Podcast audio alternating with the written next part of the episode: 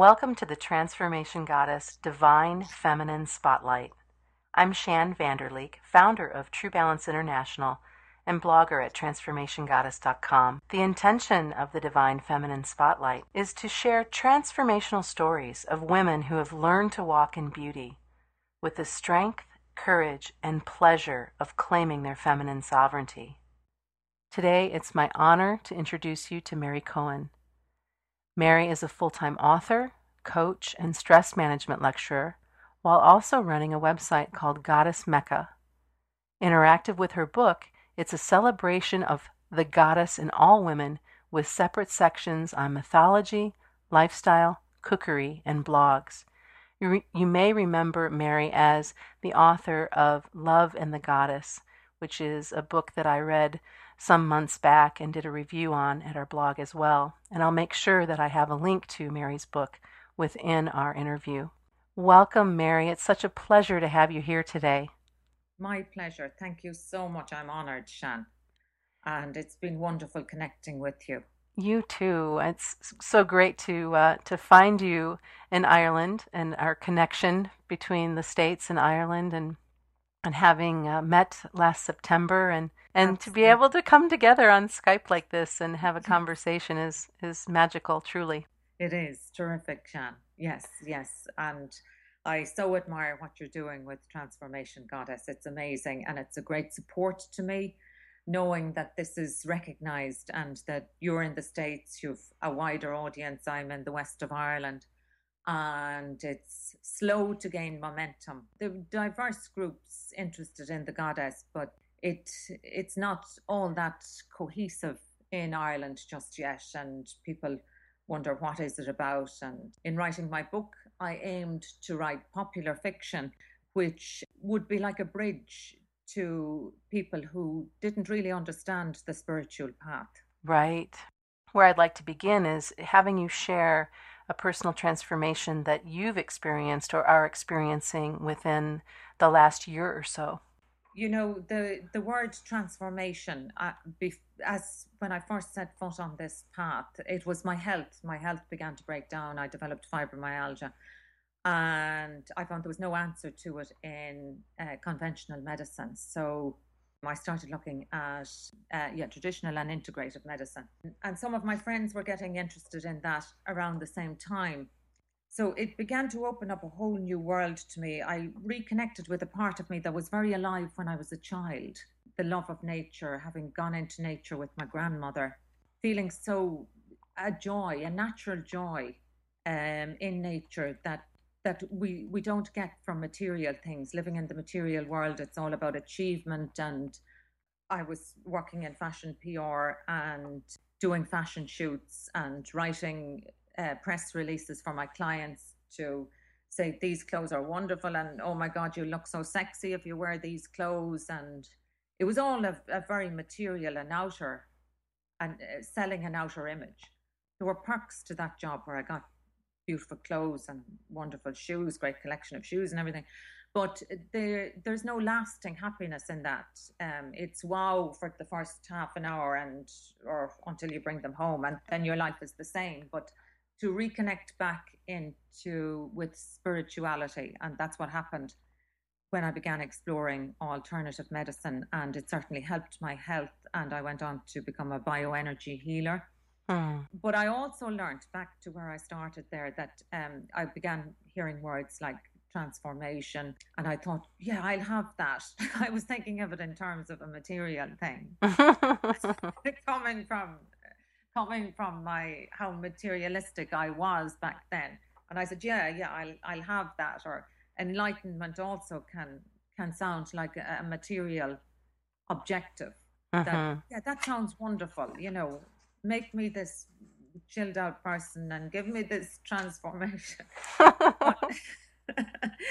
so I I was very naive uh, because I didn't realize that this is uh, you have to go through certain trials uh, in order to transform. It's not instantaneous, and in that way, I suppose I I've got become very interested. Always was actually very interested in indigenous cultures, older more traditional cultures, tribal cultures, where they had rites of passage mm. for different transitions that the tribe members would go through. So that's missing in our society. The the rite of passage, the support that a rite of passage would provide, say going through. And I suppose one of the biggest uh, transitions, well, you have earlier transitions in life from I won't bother going through them all, but obviously the teenage, um, from child to teenage is a huge transition. There isn't a rite of passage for that. And then there is sort of for the 21st birthday, uh, the big celebration around that. And um, there are for marriages and baptism. Um, they've become quite commercial. Everything in our life has become commercial and materialistic. So a real transformation isn't that obvious. So to talk about what have I gone through in the last year, I think one of the things I'm presently going through is detachment, learning what uh, detachment is. And with that non attachment, the two are slightly different. If I talk about non attachment, I would have always had attachment to everything. I was quite a controlling person, uh, certainly as a teacher. Um, and I remember thinking at 31 years of age, I don't know why that seems to be a marker in my life, but thinking that I'd achieved a lot. But when I when I say that, I'm talking about having achieved a lot in the material sense, and I was quite proud of myself. And I thought I'm a teacher now, and you know I can control my classes, and um, I've got my uh, my two kids. My youngest, I had another child after that, but I thought I've got my two perfect kids and I've got a nice car, the nice house, and I've got everything I want, and feeling really, really proud of that. Um, and actually, I remember having an arrogance, really, Shan. I have to admit, an arrogance. Uh. And uh, a way of looking at other people whom I felt uh, I, I would have judged other people as not coming up to the mark. Right. And I feel very uh, ashamed of that. But I must forgive myself for that now too. When I look back, I wouldn't like to be that person now that I was at 31, right. even though I thought I had achieved everything. But yet I can look back with compassion on that 31 year old me and say that a lot of that arrogance and that uh, smugness was coming from a lack deep within me, that I was counting my material goods and I was saying, I have the husband, I have the the house, the the kids, and I'm achieving such and such, and materially, we were like a business partnership. My my husband and myself too. We bought some property too before even the big boom in Ireland, and we did quite well out of it. And so there there was that that incredible smugness, and I know that people looked up to me uh-huh. because of what I achieved. I'd achieved materially that even if I went on continental holidays to even going from Ireland to say a city like Paris or Milan, that I knew how to dress to suit those places and I was proud of that, that I could look cosmopolitan. And so it was all very superficial, Shan. My transition in the last year, well, it's a transition that's been going on quite a while. It's a transition that's been going on almost seven years. And I do believe in cycles of seven, but this certainly hasn't ended, or else it's gone into a slightly different phase. But if I go back seven years, would have been the beginning of my marriage breakdown. I found that I was very Catholic. I came from a very Catholic background. So I found that very hard to accept. That that to me was my biggest failure in life. That no, this can't be happening, and I will do anything to hold this marriage together. That's how I was. So a huge attachment, right. huge attachment to the marriage, to how it defined me, and uh, I had to hold on to this marriage no matter what. That um, I went into all the mind stuff, the noise and the mind that said, "Oh, God, they'll say this about you, they'll say that about you. Oh, you'll be regarded as such a failure." And not only that, then I would have berated myself and say, well, I will be letting down my children.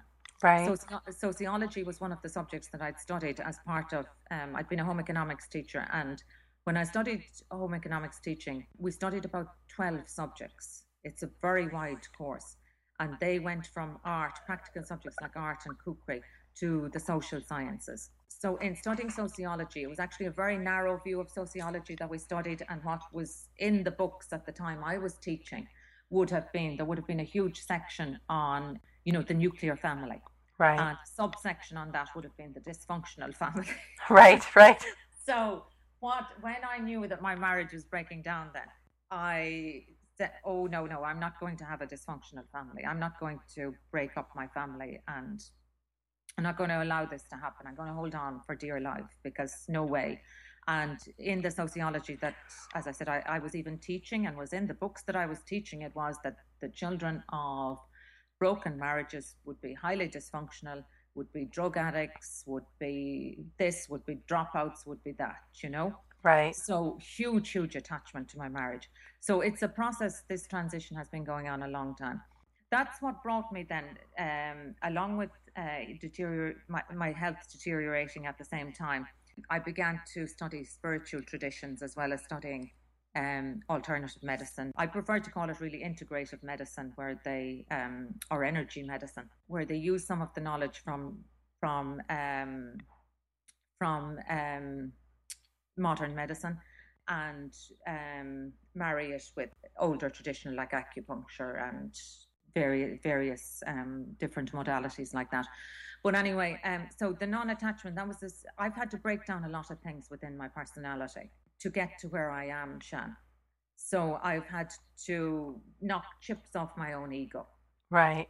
I've through different knocking off those chips at different stages. I've missed the old parts of myself because they worked in a particular way in society. The old me worked and fitted into society in a particular way.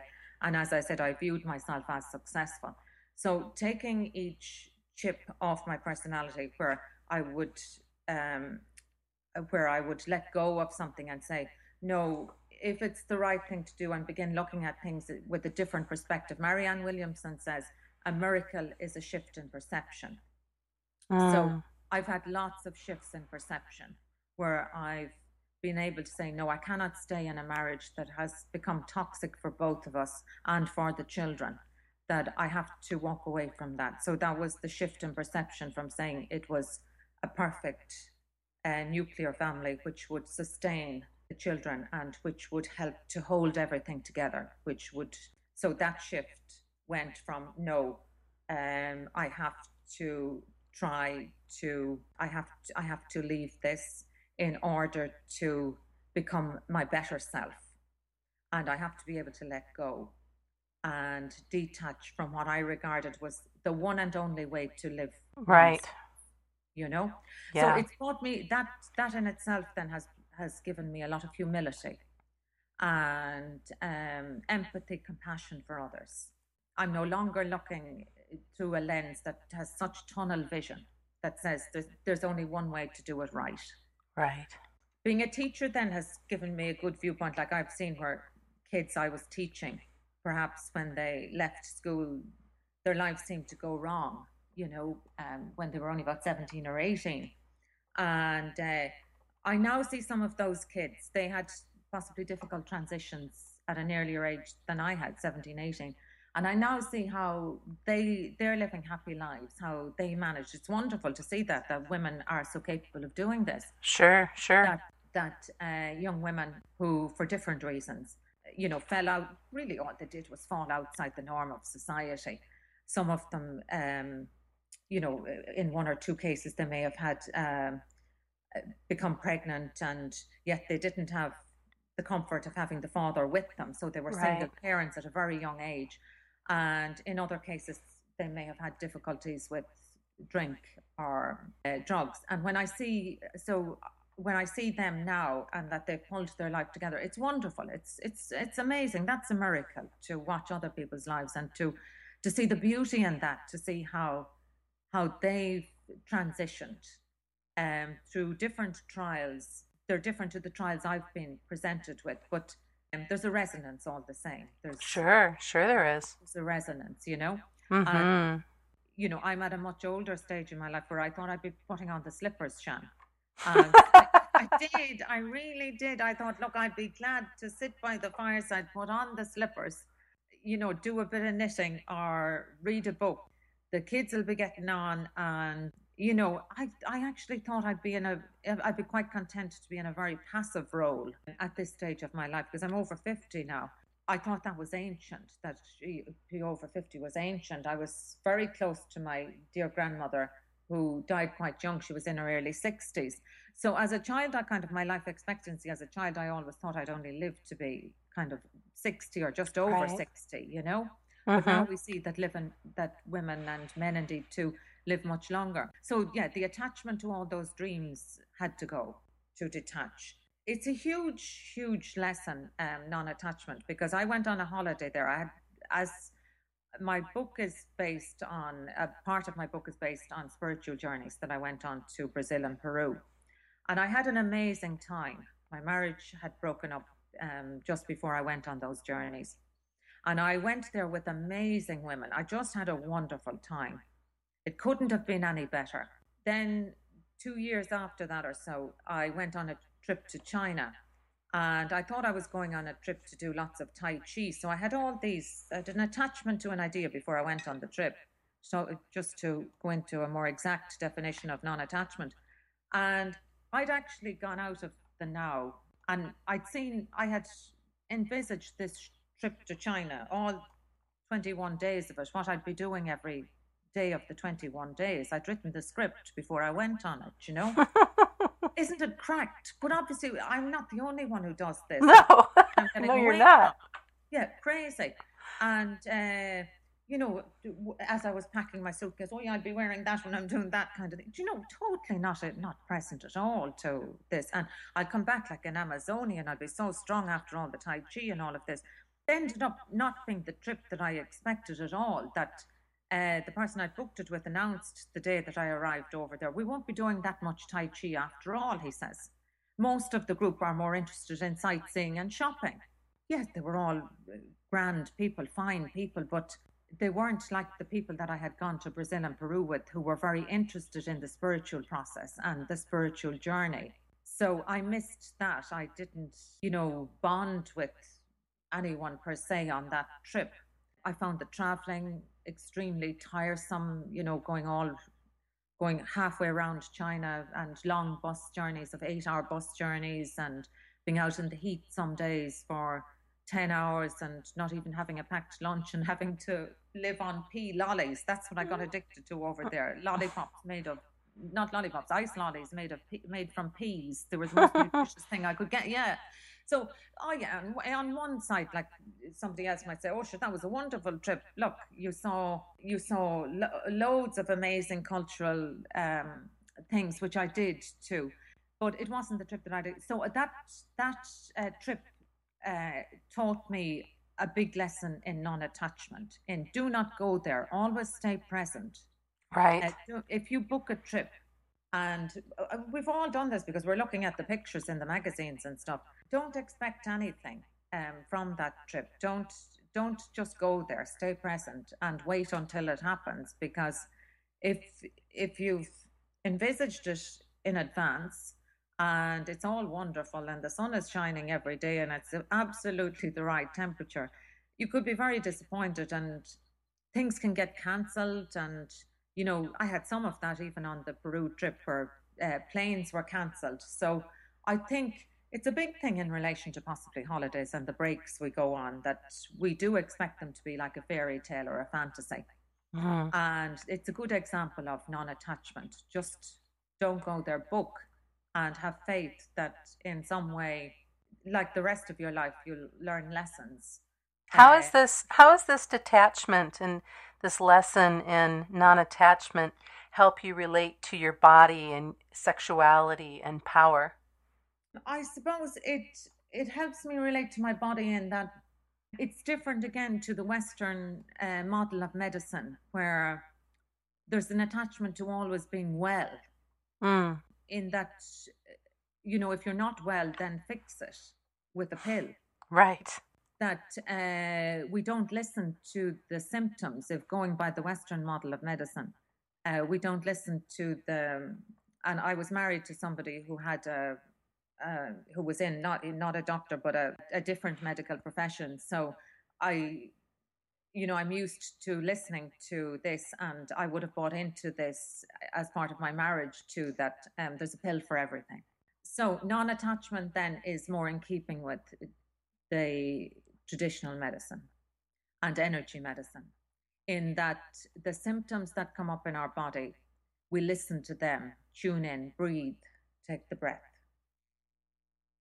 and go right into that part of the body that is aching, that isn't feeling well, and to dialogue with it. Right, right. And listen to what is it saying? And it's more, then you get an intuitive hunch that, um, for example, having, I feel, sinus problems is a little bit of grieving. And always the lungs, too, the lungs are very related to, to grief um, that we store that emotion in the lungs. So where there's this phlegm, it can be partly and helped by helped with diet definitely, but where you breathe in and there's difficulty with the breathing, uh, and to get into the lungs, and it can also help with what affirmation can I do to help to help these symptoms? Mm. What can I do? And when you're and when you're feeling well, coming yeah. back to that relation to your body and, and to your sexuality and your power if you're yes you know refer to that that space of starting to heal and and feel better mind body and soul yes i think it's yeah it's the the feeling well is a better it's a greater ability to be in the now mm. to to um just appreciate the now and to again to feel the stillness to appreciate that stillness that there's a beauty in stillness and um, in stillness comes wisdom but also in relaxing into one's body uh, there's a natural feeling of sexual power there which uh, begins at the base of the spine the whole kundalini is very it's a very feminine energy, mm-hmm. Kundalini itself. And um, certainly, the more relaxed I am, the more it's a feeling of that this is a slow uncoiling of the energy at the base of my spine, which when it moves up and only into the from the base chakra into the sacral chakra, which is the seat of creativity and sexuality, there is a feeling as it moves in there of being in my creative and sexual power of hmm. this and the the bliss that can come from that that certainly it's um that chakra is is a is a chakra that can emanate a wonderful feeling of bliss and moving up then into the other chakras of raising it up to joy as it moves through the solar plexus and certainly to the heart and I love the image. Uh, it's always just an image, a visualization I have of joy in the heart and the hummingbird representing that. It's a very shamanic image. Uh-huh. The little the hummingbird chirping in there. Well, I like what you said because we're also going to be publishing answers to these questions today that are that are a little bit different than our actual conversation but one of the things that you said was my power as a woman lies in my connection to my own heart my mm-hmm. softness, and my increasing ability to show compassion and love for others. That just yeah. knocked me out. That was just so beautiful. Mm-hmm. I'd love to know what some of your favorite sacred feminine rituals are.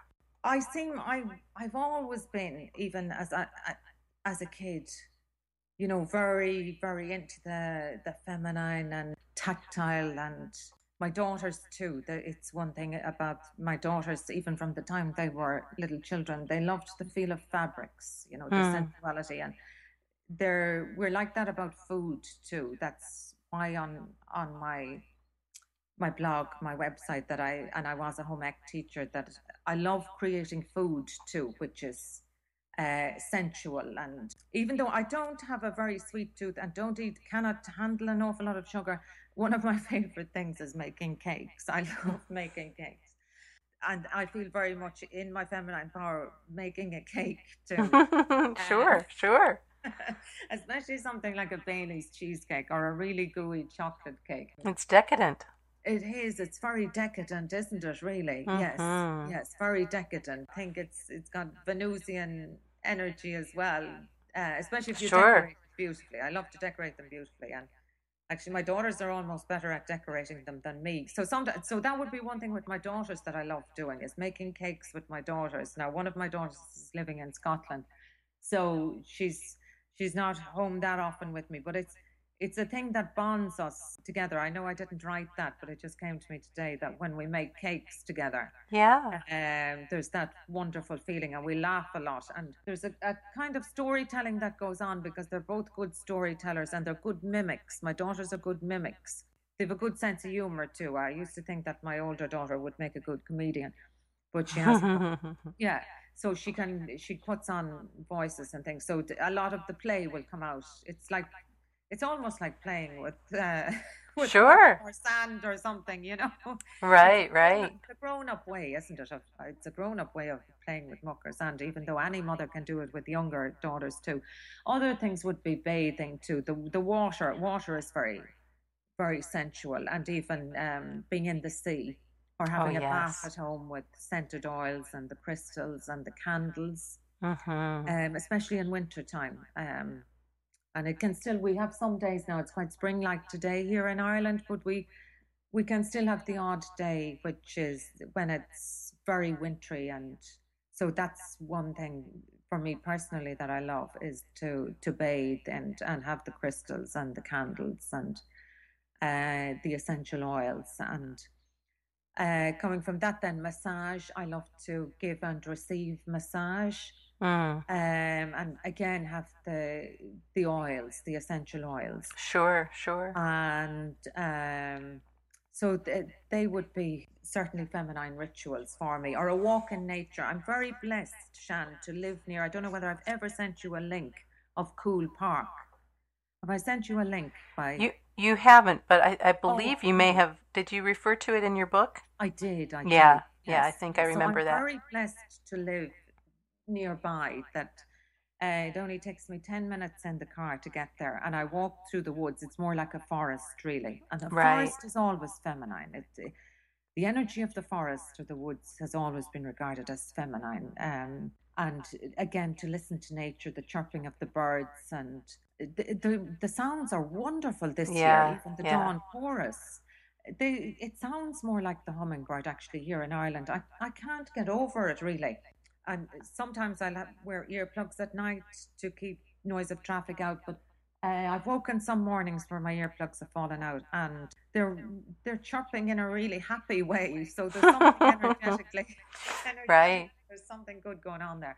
So right. the woods, then Coole Park for me is is almost it's almost a place of ritual, and I will often meditate by the lake there. Wonderful, um, wonderful. Yes. Let's uh, let, let's share your inspiration for we're coming up on that half hour point when we normally wrap our interviews and so okay. I want to make sure we have enough time to share a little bit about your inspiration for Love and the Goddess. My main inspiration was uh, the myth, the triple goddess myth. I just became totally fascinated and obsessed by it as during the, at the beginning of that transition, when I go back seven years, a strange thing started to happen. You know, as I'd meditate or uh, when I'd go into nature. And this strange thing was that I started to channel mythology. I'd never studied mythology. I'd only read very simple mythology to my youngest daughter um, from a very simple a children's book. And myths would come to me as I as I walked through Coole Park um, and sometimes fairy stories. I love the fairy stories of mm. Andersen too. And I would find great comfort in the myths and the fairy stories. And it seems very strange that a woman my age would relate to a fairy story like Thumbelina. I had lost a lot of weight. People used to actually call me tiny at the time because mm-hmm. it looked as if my frame was so tiny. I, I was very, very thin well, I'm five foot six, so I'm not really tiny, tiny. Right. But with that weight loss, um, I just looked, even though mature in years, I looked girly and tiny. One day, uh, this thought just came into my head as I was near a tree, and it looked like I just imagined the tree was like the swallow that Thumbelina got up on and flew away on. And um, I used to climb the trees. Emily was quite young at the time, so she'd climb. So I had an excuse to climb the trees. Now she won't climb them, and I'm there. I have to be careful that I'm I'm not, you know, that people don't say, "Oh my God, that woman's nuts." Look at her up on the tree. But uh, and these trees were hugged by W.B. Yeats and Lady Gregory, so I'm honored. Mm, right. Yeah, I'm really honored, and um, that I can hug these same trees. So it's. I said, "Oh, I am." This thought came into my head through my subconscious. I am Thumbelina, and it gave me such um, comfort that. And I said, "Oh, if Thumbelina got over her trials and tribulations, I can too. And from that, then came the myth of the triple goddess, somehow came to me. Mm-hmm. And uh, it was Persephone's journey that I that first came to me. The uh, Persephone being in the underworld where I felt I was at the time, and um, then that the next uh, and it's again associated with Carl Jung was very much into myths and fairy stories, and I'm a great devotee of Carl Jung's. So that was probably tying in and coming through my subconscious also. Um, so Demeter, uh, then her mother is the next goddess in the myth. She slightly more empowered, but still the mournful goddess. And then the next goddess was Hecate, whom I feared. And Uh-huh. thought of it as part of my Catholicism that I feared, but um, at the time I thought, oh my God, that's that's a terrible goddess, you know, and ooh, I shudder when I thought of her, and and I said, oh, but I, I can't entertain thoughts of her. And then the more I wrote in my daily journal too, when I'd journal uh, my thoughts and my emotions, get in touch with them, and I'd write about Hecate, and I'd speak to people um, about her, even men, and it dawned on me that no, this is a very wise goddess. This is the older crone goddess. There's nothing Right. to fear here. This is an amazing archetype. That it's really only society that old attitudes from society um, and and from established religion that cast Hecate uh, as a witch. And what's wrong with a witch at that too? Like women were burnt at the stakes in the in the Middle Ages because Right. these were women of power who were healers. So yes, that's it's all tying in with the triple the triple goddess. Right, But right. I loved this myth and I became more comfortable with this idea of that one could transition from Persephone to Demeter, the mother goddess, and then to Hecate, the older goddess, and that she represented um, the wise woman Right. gift of alchemy. Right. And that alchemy is the ability to transform, transformation, to transform our life experiences, some of our, our difficult experiences of sadness, grief, loss, um, into the gold of wisdom.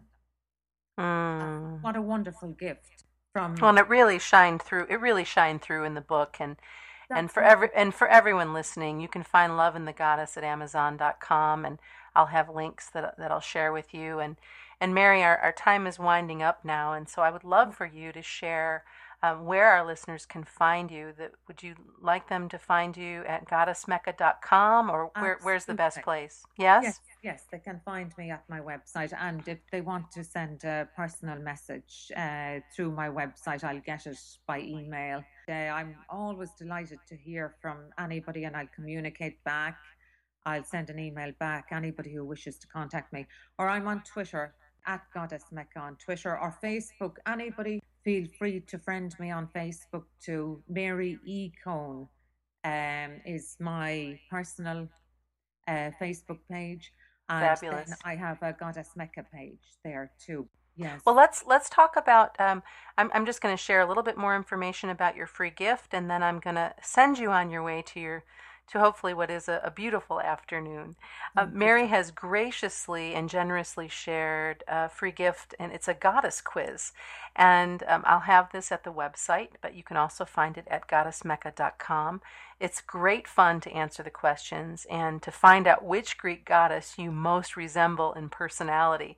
And that's something that is at goddessmecca.com, www.goddessmecca.com. Mary, thank you so much for sharing time with us today, for sharing from your heart your transparency, your wisdom, your kindness. I'm so very, very grateful to know you and, and that you made time to share with us today. Thank you so much. My pleasure, Shan. Thanks for listening. You're invited to visit transformationgoddess.com to receive Shan's enchanting audio series for supportive practices to awaken your inner goddess.